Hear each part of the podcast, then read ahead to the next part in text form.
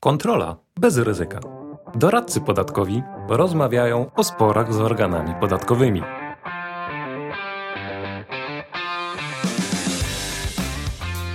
Dzień dobry Państwu. Wojciech Liś, doradca podatkowy. Andrzej Radwan-Wiński, doradca podatkowy, wykładowca akademicki. Wojtek, interpretacje indywidualne. Dlaczego to jest zły pomysł? Może bym nie powiedział, że to jest zawsze zły pomysł. Czasami to jest y, zły pomysł. Częściej niż czasami. Można tak powiedzieć. Nie, nie wszyscy zdają sobie sprawę, e, jak wygląda tak naprawdę sprawa z wnioskami o wydawanie tych interpretacji indywidualnych. Jest to trochę e, słoń w salonie. Nie mówi się o minusach i zagrożeniach, e, które wynikają z, z interpretacji. No i tak naprawdę nie wiadomo czasem, z czym to się je. Pierwsza rzecz. Interpretacje kosztowe. Myślę, że to jest taki klasyczny przykład. Tego pojawia się pełno. Nawet ogólnopolskie dzienniki branżowe co chwila bombardują nas informacjami o tym, jak to wydano nową, cudowną interpretację. Nastąpiła rewolucyjna zmiana stanowiska dyrektora KIS. Fiskus łagodzi podejście. A potem czytamy interpretację. No właśnie, na jaki temat czytamy interpretację? No właśnie, interpretacje na temat psów, na temat y, zegarków, e, na temat wielu różnych dziwnych wydatków, których y, normalnie raczej nie chcielibyśmy zaliczyć, zaliczyć w koszty, bądź trochę byśmy się wahali. Powiedzmy o konkretach. Naszym ulubionym ostatnim przykładem jest interpretacja gdzie przedsiębiorca, prawnik uzyskał pozytywne stanowisko fiskusa na zakup drugie, drugiego zegarka z chronometrem, który miał rzekomo służyć do tego, aby precyzyjnie odmierzać czas poświęcony klientom. Jak wiemy, zwykły zegarek takich funkcji odmierzania czasu raczej nie ma. No i oczywiście ten drogi zegarek nie był nigdy używany do celów innych niż związanych z prowadzoną działalnością gospodarczą. Wojciech, co tu jest nie tak? No, wiele rzeczy. Przede wszystkim e, trudno sobie wyobrazić, e, w, powiedzmy w rzeczywistości gospodarczej, żebym drogi zegarek e, z chronometrem e, używał tylko i wyłącznie po to, żeby odliczać czas przeznaczony dla, dla klientów. Trochę mi się to nie klei z perspektywy no, logicznego myślenia. No właśnie, co powie w takiej sytuacji organ? Organ w tej sytuacji już widzę, jak to będzie opisane w decyzji, wskaże, że zasady doświadczenia życiowego wskazują, że zegarek jako element garderoby osobistej nie jest pozostawiany w biurze i nie jest wykorzystywany wyłącznie na cele prowadzonej działalności. A kto będzie musiał udowodnić, że jest inaczej? No ten podatnik. podatnik. Jak to udowodni Wojciech? No, ciężko będzie. Nie będzie to, nie, nie będzie udowodni. to Poza tym będziemy musieli wykazać też związek przyczynowo-skutkowy, racjonalność tego kosztu. O ile oczywiście sam fakt, że coś jest kosztowne, nie wyklucza tego z kosztów uzyskania przychodu, no to zawsze będzie pytanie, dlaczego dotychczasowy sprzęt tego uniemożliwiał? No i kolejne pytanie, to jak do tej pory, drogi przedsiębiorco, rozliczałeś czas poświęcony pracy dla klientów? Mhm. To jest w ogóle duży problem związany właśnie z interpretacjami, no tak zwanymi kosztowymi, dlatego że często w stanie faktycznym yy, nasz wnioskodawca pisze wprost, że dany wydatek jest związany z jego działalnością gospodarczą, jest ściśle związany z przychodami, które osiąga, więc tutaj tak naprawdę organ yy, nie robi nic, tylko mówi jest ok, wydajemy pozytywną interpretację. No, mamy tutaj poruszone z ciebie dwie istotne kwestie. Pierwsza to oczywiście czarowanie rzeczywistości w opisie stanu faktycznego, tak, to myślę fajnym przykładem jest interpretacja o możliwości zaliczenia w koszty wydatków na karmę dla psa, który rzekomo pilnuje dokumentów dla pani, która prowadzi usługi księgowe, przypadkiem u siebie w domu. I oczywiście ten wydatek, zgodnie z opisem stanu faktycznego, jest całkowicie niezbędny i służy wyłącznie prowadzonej działalności. No, z drugiej strony, gdzie to rozgraniczymy? To chyba trzeba mieć rozdwojenie jaźni i tego naszego biednego psa poza godzinami pracy, nie wyprowadzać na spacer, nie poświęcać mu uwagi i zamykać w tym pokoju, gdzie trzymane są dokumenty. No myślę, że na to to już znalazłyby się jakieś kwalifikacje prawnokarne. Druga rzecz, o której mówisz, to tak naprawdę zły opis stanu faktycznego. No, nie policzę, ile razy wnioskodawca zamiast suchego opisu zwykłej, zwięzłej relacji faktów w opisie stanu faktycznego zamieszcza swoje oceny, swoje stanowiska. No, wszystko super, tylko że taka ocena jest dla organu elementem opisu stanu faktycznego. Jeżeli ja napiszę w opisie stanu faktycznego, że ten wydatek ma związek z prowadzoną działalnością, że moim zdaniem ten wydatek służy czynnościom opodatkowanym, no to w takiej sytuacji organ podatkowy powie: Dobrze, tak napisałeś w opisie. Tak jest. Ja nie mogę ani modyfikować Twojego opisu sytuacji, ja nie mogę przyjąć innego opisu niż mi przedstawiłeś, więc w tej sytuacji organ powie: No, skoro tak twierdzisz, to co? To tak jest. No, organ jest trochę niewolnikiem opisu stanu faktycznego czy tam zdarzenia przyszłego. No, równie dobrze można by napisać, że planuje się wycieczkę na Marsa yy, i dany wydatek będzie konieczny, żeby, ten, żeby tą wycieczkę osiągnąć i żeby osiągnąć przychód. Więc yy, tutaj bardzo mocno yy, uczulałbym na to, w jaki sposób te stany faktyczne są budowane. Trzeba pamiętać o tym, że nie wszystkie interpretacje związane z psami są błędne, bo jeżeli na przykład prowadzimy zajęcia z dogoterapii, na przykład jesteśmy terapeutami, no to powiedzmy ta interpretacja indywidualna w zakresie psa, no ma jakieś tam uzasadnienie. Ale z drugiej strony, skoro mamy wyraźne uzasadnienie biznesowe, to czy potrzebujemy do tego interpretację indywidualną? No nie, no nie, pewnie, pewnie masz rację, że, że pewnie nie. Więc po pierwsze, pamiętajcie, interpretacje kosztowe nie będą Wam dawały żadnej ochrony. Dlatego, że jak organ ma ustalić związek wydatku z osiąganym przychodem? Opiera się tylko na bardzo wąskim i skromnym opisie. Przyjmuje to jako stan faktyczny, bo nie może formalnie zrobić inaczej.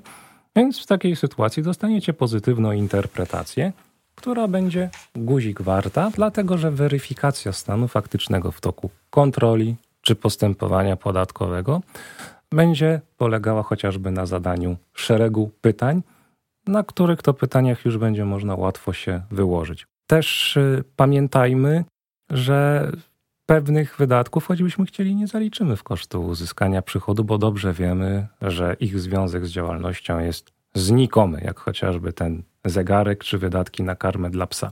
Z drugiej strony, no nie wyobrażam sobie, ile ten pies musi jeść karmy i to jakiej jakości, żeby to faktycznie mogło istotnie zmienić wysokość obciążeń podatkowych. Jeżeli już chcemy zaliczyć taki wydatek do kosztów, no to już musimy trochę bazować na naszym apetycie na ryzyko. To znaczy, jeżeli już chcemy to robić, to nie występujmy z interpretacją indywidualną, z wnioskiem, tylko po prostu to zróbmy. Tak jest. Wszyscy zapominają o tym, że interpretacja indywidualna stanowi odsłonięcie naszych wątpliwości przed fiskusem. Interpretacja, oprócz tego, że zostanie doręczona nam, trafi też do Waszego Urzędu Skarbowego, do Waszego Urzędu Skarbowego, którym życzymy Wam, żeby się Wam nie interesował. Więc w tym momencie organ podatkowy dokładnie wie, u kogo jaka wątpliwość się pojawiła. I jeżeli dodatkowo zobaczę na takiej interpretacji, że mamy tutaj naciągany opis stanu faktycznego, to już w tym momencie pan adwokat z drogim zegarkiem zostaje wpisany w kolejce do kontroli. Jedyne co ewentualnie będzie o tym decydować, oportunizm organu podatkowego, który ma potąd pracy więcej niż jest w stanie przerobić, więc po ten zegarek za 10 czy 12 tysięcy niekoniecznie będzie chciało się schylać celem wszczęcia kontroli czy postępowania, bo zaangażowane środki nie będą uzasadniały ewentualnych przychodów podatkowych, które chociaż łatwe, mogą być zwyczajne tutaj nieopłacalne do osiągnięcia. Natomiast jeżeli będziesz chciał, no myślę, dobrym przykładem jest dzierżawa znaków towarowych. Tak, tutaj bardzo mocno wychodzą wszystkie zagrożenia interpretacji indywidualnych. Dzierżawa znaków towarowych to jest jeden z takich tematów, który u fiskusa od razu powoduje czerwoną flagę, dlatego że były, dalej są już na mniejszą skalę wykorzystywane do agresywnych optymalizacji podatkowych. No, było kilku specjalistów, którzy potrafili według tego jednego nauczonego schematu sprzedawać to masowo klientom, a potem po JPK tego specjalisty po kolei wszyscy klienci dostawali zaproszenie do Urzędu Celno-Skarbowego. I jeżeli stwierdzamy, że wykorzystamy dzierżawę znaku towarowego bądź innej tego typu wartości niematerialnej do naszej spółki celem uzyskania transferu środków na ryczałcie 8,5% i 12,5% powyżej 100 tysięcy, to w dużej mierze pokazujemy od razu najbardziej newralgiczny punkt naszych rozliczeń. Od razu pokazujemy fiskusowi, tu jest mój słaby punkt. Poza tym taka interpretacja nie ma szans na pozytywne rozstrzygnięcie, a jeżeli postanowimy to rozstrzygnięcie zaskarżyć do sądu, to mamy maksymalnie 50% szans na wygraną, bo tak mniej więcej kształtuje się orzecznictwo w tym zakresie i chyba nawet tendencja jest spadkowa. Coraz więcej sądów też już nie broni przedsiębiorców, którzy używają znaków towarowych do transferu pieniędzy ze spółek, tak żeby uniknąć płatności dywidendy. Więc chyba taki wniosek jest taki, że jeżeli już chcemy robić coś ryzykownego, to róbmy to po prostu po cichu. Nie chwalmy się e, swoimi planami e, z organem podatkowym. No właśnie, oczywiście. Możecie często nie wiedzieć, czy dane rozwiązanie jest ryzykowne, czy nie jest ryzykowne. To Wam często może powiedzieć tylko specjalista, i nie każdy specjalista będzie akurat znał to konkretne rozwiązanie. Natomiast y, tutaj dochodzimy do kolejnego elementu, o, poza tym, że mamy albo ten opis naciągany, albo zbyt krótki, też oczywiście po to, żeby naciągnąć rzeczywistość. Oprócz tego, że w interpretacjach mamy błędy w opisie stanu faktycznego i w opisie zamiast informacji przedstawiamy swoje oceny, które siłą rzeczy dla organu są wtedy wiążące, to pamiętajcie, że ogromna część interpretacji zawiera za mały, za krótki, zupełnie nieprzygotowany opis. Dobrym przykładem tego może być na przykład opodatkowanie VAT pożyczek. to jest cały czas temat, który powraca. No, jeżeli jestem przedsiębiorcą, czy osobą fizyczną, czy działam w formie spółki prawa handlowego, jako podatnik VAT, mogę prowadzić działalność polegającą na udzielaniu finansowania. I działalność polegająca na udzielaniu pożyczek korzysta ze zwolnienia. A jeżeli jakaś czynność podlega opodatkowaniu VAT, nawet będąc z niej zwolniona, pamiętajcie, podlega z tym, że korzysta ze zwolnienia, to wtedy taka pożyczka nie będzie podlegała opodatkowaniu PCC z uwagi na wyłączenie ustawowe. Dlatego wiele osób które korzysta z udzielania finansowania na linii na przykład spółka udziela finansowania wspólnikowi. Naj, najczęstszy chyba przykład. Najczęstszy przykład czasem udziela podmiotom powiązanym, bo takie finansowanie też jest potrzebne, kiedy kolejne spółki celowe e, z tym ruszają, więc to nawet nie jest kwestia optymalizacji, ale bardzo często, kiedy ruszamy z kolejnym biznesem, chcemy do tego z różnych powodów powołać podmiot celowy, pojawia się potrzeba udzielenia pożyczki. I jak czytamy interpretację w tym zakresie, tak naprawdę fiskus dość chętnie rozstrzyga, że udzielanie pożyczek oczywiście podlega opodatkowaniu VAT, w związku z czym nie musimy płacić PCC od takiej pożyczki.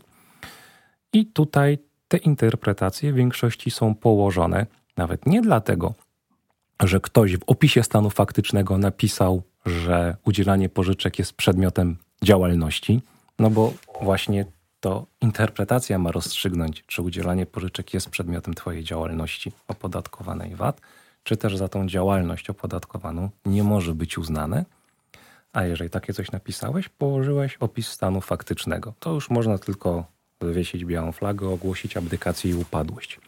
Ale też pamiętajcie, że robicie w takich sytuacjach podstawowy błąd. Nie opisujecie istotnych elementów. Wiecie, co jest ważne z punktu widzenia ustalenia, czy mamy do czynienia z działalnością opodatkowaną? Czy na przykład stworzyliśmy jakąś strukturę organizacyjną, osobową, która zajmuje się tym obszarem udzielania pożyczek? czy pobieramy opłaty. Oprócz oprocentowania, marże, opłaty za uruchomienie finansowania, które pobierają podmioty działające na warunkach profesjonalnych, firmy pożyczkowe, banki, czy dochodzimy regularnie naszych wierzytelności, czy stosujemy odpowiednie zabezpieczenia. Oczywiście przy mniejszych wierzytelnościach i banki nie stosują zabezpieczeń, ale przy większych e, pożyczkach częstym zabezpieczeniem jest hipoteka na nieruchomości, w razie potrzeby jest też ustanowiony zastaw. Przy większych pożyczkach korporacyjnych nie ma problemu z tym, żeby ustanowić e, zastaw na udziałach, zastaw na akcjach. Dodatkowo żądać poręczeń od e, udziałowców albo innych podmiotów powiązanych. No i ostatecznie, czy też możecie wykazać, że faktycznie uzyskujecie z tego tytułu jakiś zarobek, czy udzieliliście dwóch pożyczek podmiotowi powiązanemu tylko po to, żeby zapewnić mu dogodne finansowanie. I niestety takie rzeczy na interpretacji będą wyglądały na łatwe, proste, przyjemne i widzę, że wielu specjalistów posiłkuje się tymi interpretacjami i doradza klientom tak śmiało, jeśli jesteście podatnikami VAT, możecie udzielić pożyczki, a ta pożyczka będzie zwolniona z VAT, nie musicie płacić PCC. I dopiero kiedy przychodzi do kontroli, organ zaczyna badać, czy powstały odpowiednie struktury, czy opłaty były pobierane na warunkach, tak jak działają przedsiębiorcy. Czyli innymi słowy, czy ten nasz pożyczkodawca działa według tego wzorca specjalisty zajmującego się udzielaniem pożyczek, czy też działa na zasadzie dobrego wujka, który wyciąga pieniądze z kieszeni dla podmiotu powiązanego i nie jest interes, zainteresowany ani tym, żeby windykować te należności, ani też, żeby specjalnie obciążać czy zabezpieczeniami, czy opłatami, czy marżami takiego pożyczkobiorcę. to niestety wyjdzie najczęściej na etapie kontroli, ale no, ci lepsi pełnomocnicy sprawdzą nie interpretację indywidualną, ale sprawdzą, jak kończyły się postępowania sądowe w toku kontroli, które nastąpiły u takich osób, które miały też interpretację indywidualną. I tam bardzo często przeczytacie, że zarówno organy obydwu instancji, jak i sądy obydwu instancji przy powołaniu się na otrzymaną interpretację mówią krótko, ale bracie, przecież ty w opisie stanu faktycznego tej interpretacji napisałeś, że to jest przedmiot twojej działalności. A że to akurat miał być przedmiot oceny prawno-podatkowej, no to niestety twój brak wiedzy dzisiaj słono cię kosztuje. No tak, generalnie rzecz ujmując, to, e, to jest główny problem interpretacji, czyli brak, brak dokładnego opisu stanu faktycznego, bądź właśnie ta ocena, e, ocena prawna w stanie faktycznym. Ja też e, mam wrażenie, że z biegiem czasu coraz mniej wykorzystuję interpretacje indywidualne w opiniowaniu jakichś transakcji. To znaczy, wolę już bazować tylko na wyrokach, bardziej skupić się na wyrokach i tych, które wynikają z postępowań, a nie z samych interpretacji, bo one bywają naprawdę mylące. Czyli podsumowując, jeśli chcesz bazować na interpretacji, podejmując swoje decyzje biznesowe, to pamiętaj, że interpretacja cudza, którą analizujesz, decydując o tym, czy ty bądź twój klient macie podjąć określone działanie, może mieć albo położony opis stanu faktycznego, bo oceny zostały już wrzucone do opisu, więc te nasze oceny są elementem opisu, który organ musi przyjąć i nie może orzec inaczej, mimo że widzimy, że organy coraz mocniej akcentują podatniku, pamiętaj, że interpretacja jest wydana na podstawie tego opisu. Czasem wręcz widzimy, że ktoś wydający tą interpretację stara się i w wcześniejszym miejscu powiedzieć: Pamiętaj, bazuje na tym, co powiedziałeś. Jeśli będzie inaczej, ta interpretacja nie daje ci ochrony. Druga sprawa to oczywiście pytanie się w interpretacjach o obszary czy elementy, które mogą być ocenione tylko w postępowaniu dowodowym albo też tworzenie bardzo kolorowego i przypudrowanego stanu faktycznego. No i ostatni błąd, myślę, ten chyba najcięższy, czyli niedokładny, bardzo wybiórczy, selektywny opis stanu faktycznego, który sprawia, że rozstrzygnięcie interpretacji nawet nie dotyka istoty problemu, bo nawet jej nie opisałeś. Więc myślę, że te główne przyczyny decydują o tym, że interpretacja może być zwodnicza, a dla ciebie może być ryzykowna, dlatego że jeżeli postanowisz uzyskać taką interpretację, to rozstrzygnięcie, czy prawidłowe, czy nieprawidłowe będzie Twoje stanowisko, trafia do organu podatkowego.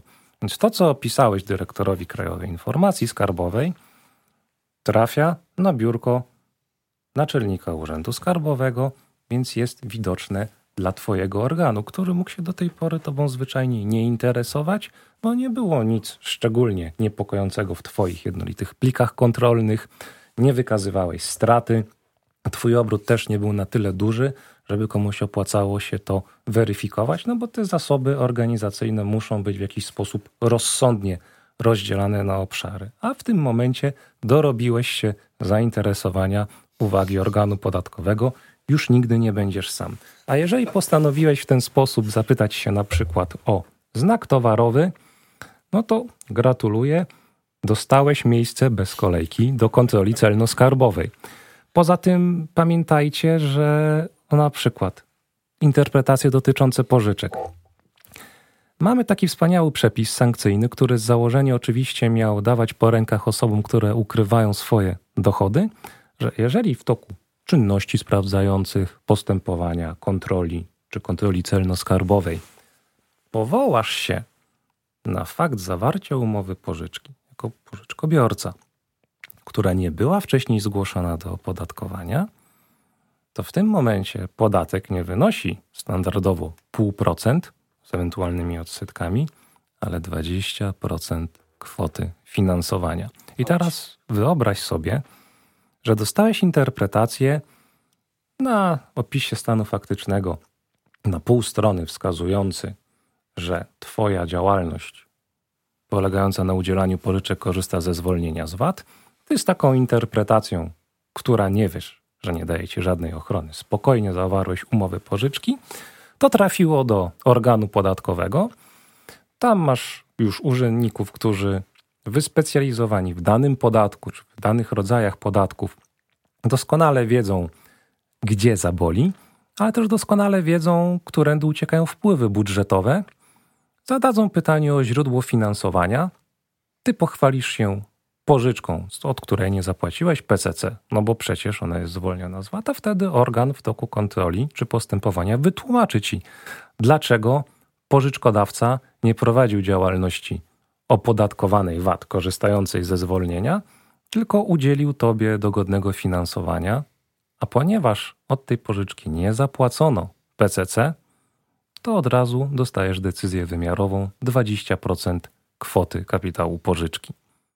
Więc wychodzi z tego, że chcieliśmy zaoszczędzić 0,5%, a dowalają nam więcej niż liniówkę z takiej pożyczki. Trzeba pamiętać, że interpretacja indywidualna to nie jest lek na całe zło, tylko dość trudne i skomplikowane narzędzie, którym łatwo można sobie zrobić dużą krzywdę i które bardzo łatwo może przynieść dużo więcej strat niż potencjalnych korzyści.